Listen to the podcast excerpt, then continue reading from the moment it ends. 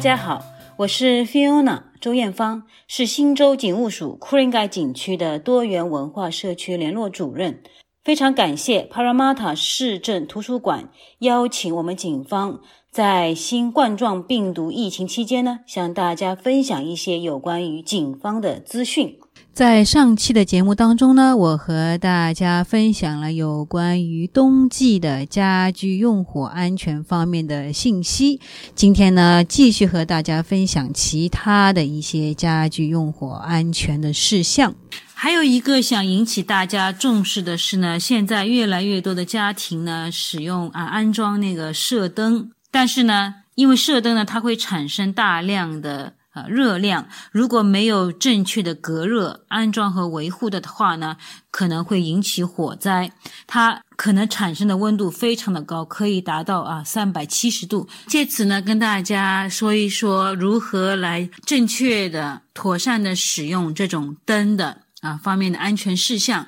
首先，我们在选择的时候呢，一定要确保你所选择的这个灯啊。是符合现行的澳大利亚的标准的，并且呢，你要请那些持牌照的啊承包商来帮助你来安装这个灯，不要呢在一些木材构件的附近安装这个灯，因为它的温度相当高。比如说屋顶啊、天花板啊、地板梁啊这边安装，确保呢你这个灯具或者是变压器呢不会被天花板。绝缘层所覆盖，如纸浆啊、岩棉啊、玻璃纤维棉絮啊，或者是聚酯棉絮啊等等。因为灯光它所产生的这个热量啊，会导致你绝缘层闷烧，而最后呢被点燃。另外呢，有些虫啊，它们常常喜欢在屋顶和地板的空腔内啊筑巢啊，做一个窝。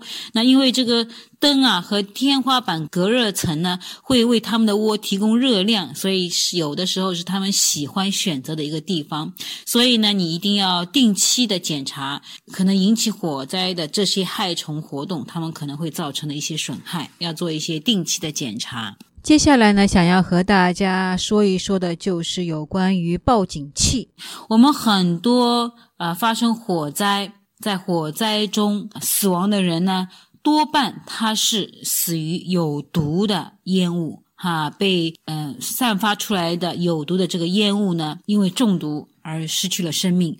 所以呢，如果有提前预警。有提前发出警报，让你知道发生火灾了。你如果能够争取到宝贵的时间，从烟雾弥漫的房间当中能够及时的逃生出来，那你能够啊获得生存的几率会大大的增加。而我们说，呃，如果在发生火灾的时候啊，没有提前的预警，而你呢正好是在睡眠的时候，在睡眠的时候，你往往就闻不到这些火焰啊，火灾产生的烟雾。这些烟雾呢，实际上会让您陷入更深的睡眠之中，危险更大，往往呢没有醒过来。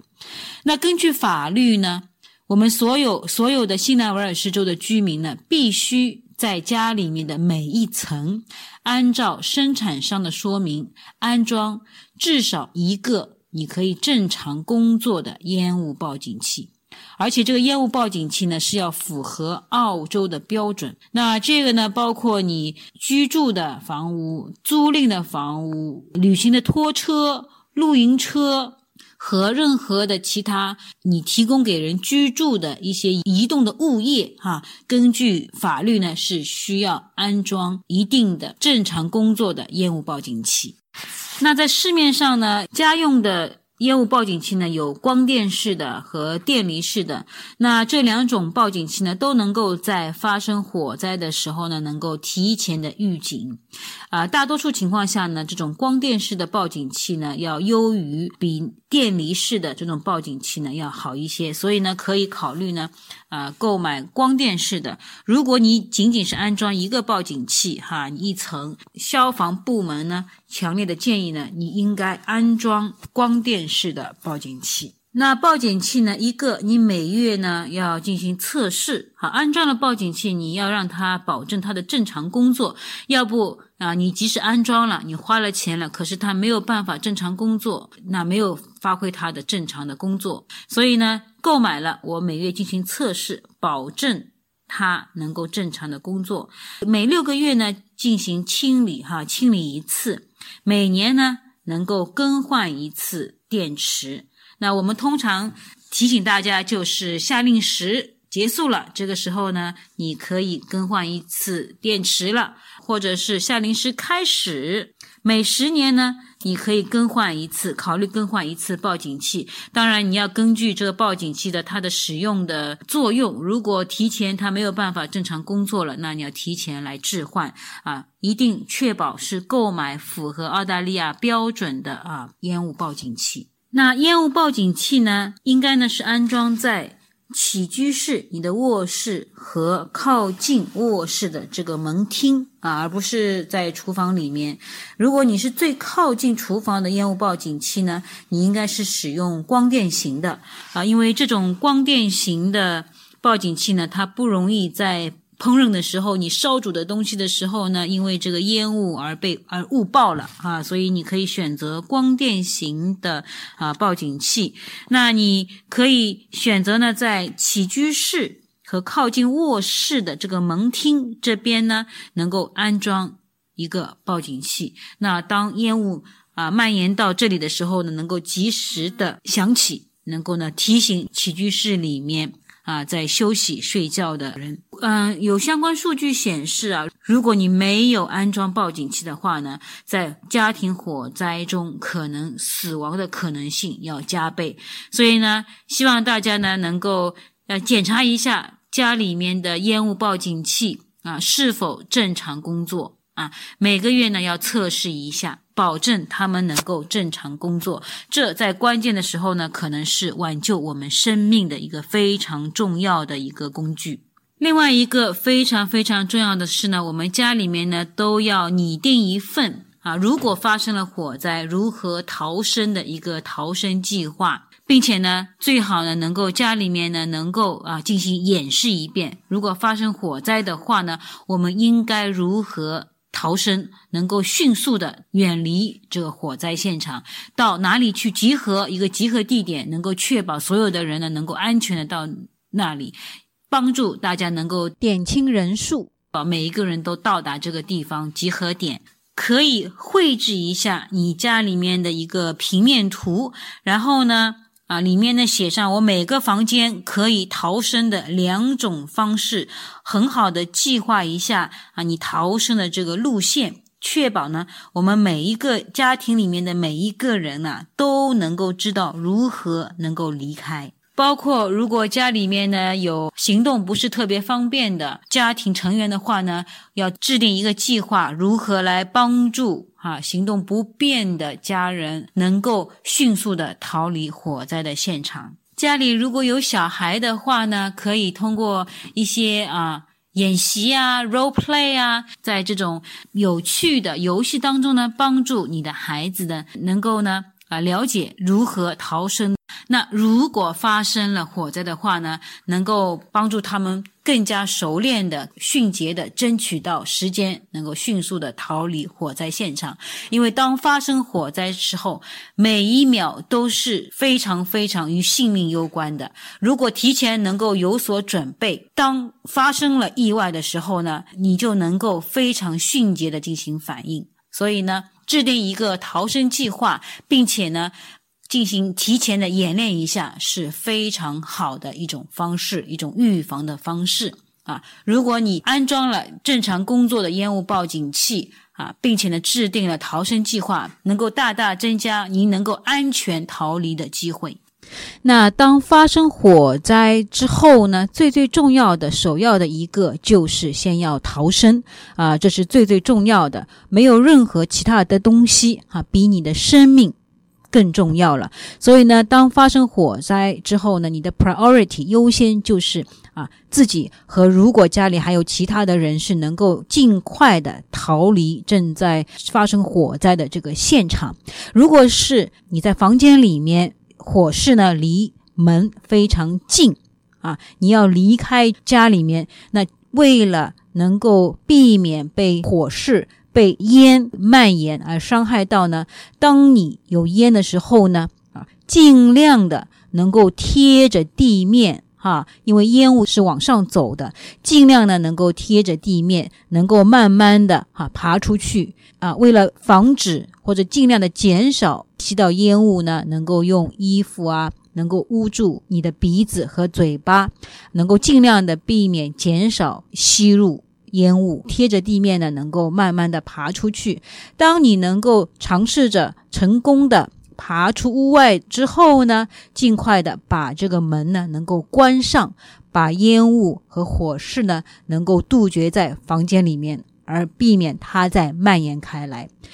尽快的逃离现场。当你啊逃离了现场之后呢，不要再想到我要进去。哎呀，我突然想到我有很重要的东西，很贵重的东西，我很想拿出来，我应该带在身边的。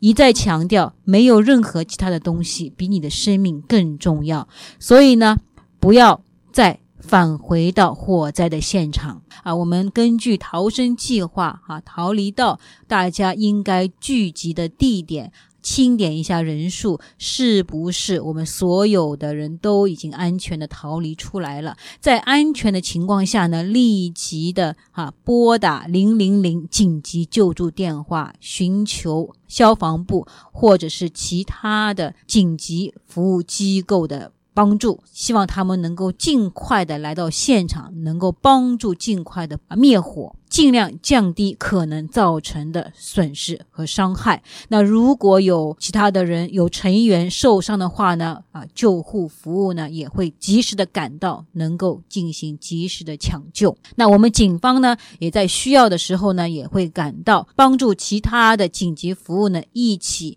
来抢救现场，并且呢对火势的原因呢进行。调查好啊！我们在上一周和这一周呢，和大家分享了有关于家居用火的安全，尤其是在啊我们冬季的时候，在家里面用火防火的一些安全。那最后呢，我想啊把我们上周和这周的和大家分享的啊一些内容呢，给大家呢再概括一下，把这一份。冬季用火安全的清单呢，一些应该注意的事项呢，我们再简单的和大家回顾一下。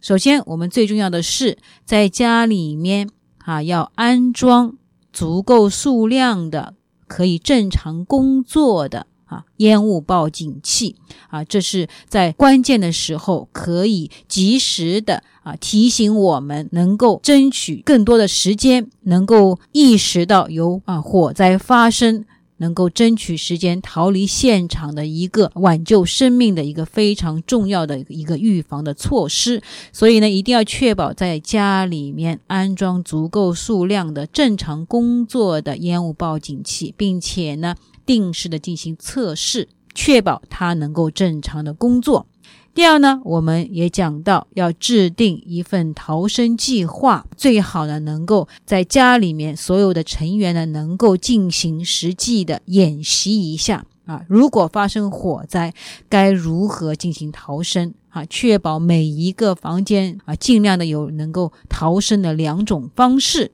啊，在哪里是我们的集合地点？如何从家里面安全的能够逃离现场？然后呢，能够及时的联系、拨打紧急救助服务呢，啊，进行抢救。所有的步骤呢，出动全体家庭成员呢，都可以演习一下。那到真正可能发生火灾的时候呢，我们能够比较熟练的、有所准备的，能够争取更多的时间，及时、迅速的能够逃离现场，在关键的时候呢，能够挽救自己和家人的生命。那在家里面呢，我们强调一个：如果你在烹煮的时候呢，一定要确保呢是有人在看管啊，不要轻易的离开厨房啊，到其他的地方或者做其他的事情。如果你选择离开的话呢，要把电炉和炉子呢全部都要关掉，确保安全啊，再离开。如果家里面有壁炉啊，使用。电热器啊这些热源呢，一定一确保呃根据使用说明来安全的使用啊，像壁炉啊都可以设置一个屏障。保证呢，壁炉的火星不会溅到外面。那在这些热源外面呢，确保至少一米之内呢，不要有那一些易燃的物品啊，包括窗帘呐、衣服啊、报纸啊、杂志啊等等这些容易燃烧的易燃物品呢，确保不要在这些有热源的地方一米之内。啊，出现，把它放远离一点。那冬天有的时候，如果我们需要啊烘衣服啊，离得远一点。而且呢，你在烘衣服的时候呢，要在你的视线内啊，确保有意外的发生的时候呢，可能及时的能够进行补救啊。因为有的时候啊，你不小心这个衣服在。很热的时候呢，可能会达到一个燃点，可能会着火，所以呢，一定确保一个要保持一定的距离，另外一个呢，一定要有人看管。如果是使用电热毯啊，在使用之前先确保啊，先去检测一下，因为可能你啊去年使用过，我现在拿出来，先要检查一下是否有啊有电线损耗磨损，是否现在还能够正常的工作啊，先试一下，确保它能够正常工作，然后呢，再按照电热毯的使用说明呢，正常的使用。我们也在。提醒大家，如果是适合室外的那一些哈电热器啊设备的话呢，不要放在室内使用啊。如果它是在使用说明上面是注明是适合于在外面的话呢，那请不要拿到室内使用，可能会对人是有危害的。家里面使用烘干机的话呢，要确保啊，你使用之后呢，要把里面的我们说过滤器要进行清洗，避免呢那些啊留在烘干机里面的这些棉絮啊、一些残质啊，因为温度太高而可能会引发啊引发火灾。如果家里面你使用哈明火，其他的明火包括蜡烛啊，一个。一定是要有人在。如果你是要选择睡觉啊、打个盹啊、休息啊，一定要把蜡烛要吹灭啊，要吹灭，防止呢它倒下去啊。附近呢又有易燃的物品，可能会引发火灾。还有呢，我们也讲到过，在床上哈休息，千万不要在床上吸烟哈。有的时候呢，在床上很容易打个盹啊，眼睛闭一下休息一下，一个不注意睡过去了。可是香烟呢还在你手上燃烧着，啊，可能会掉到地上、地毯或者是你的被子上、衣服上，有可能会引发火灾。所以呢，如果是啊，在休息的时候你在抽烟啊，要休息了，一定确保呢要把烟头熄灭，尽量的避免在床上抽烟。那如果家里面是有孩子的啊，家庭呢一定要确保啊，家里面如果有火柴啊，有嗯打火机啊等等，一定要放在他们啊没有办法够到的地方。啊，那么对于这些电热器啊等等，也许他们自己会去开。如果孩子小的话呢，放在他们没有办法去使用的地方。哈，如果没有用的话呢，你把电源插座关掉啊，即使孩子去玩这个上面的开关，也没有办法加热哈，也没有办法开。那这样的话呢，能够啊避免一些意外的发生。如果孩子是长大了。那么一定要告诉他们如何安全使用这些电热器，这些有一些风险的工具，包括厨房用火。孩子如果小的话呢，尽量不要让他们靠近厨房，尤其是你在烹煮的时候。那孩子长大之后呢，一定要确保他们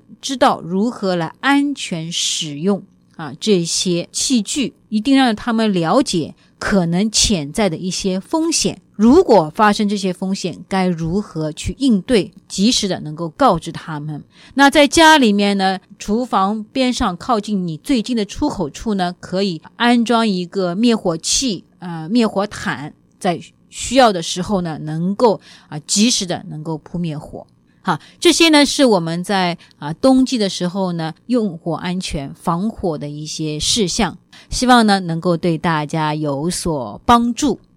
好，因为时间关系呢，今天有关于我们冬季的啊，用火安全相关的信息呢，就和大家聊到这里。希望呢，啊，对大家有所帮助。希望大家都能够度过一个平平安安的温暖的冬季。也希望呢，大家在这个特殊的时间呢，都能够平安健康的度过。再见。Material presented in this podcast is for general information only. Any opinions expressed in the podcast are those of the guest speaker and do not necessarily represent the views of City of Parramatta Council. City of Parramatta Council is not responsible for any injury, loss or damage which you may directly or indirectly suffer in connection with this podcast.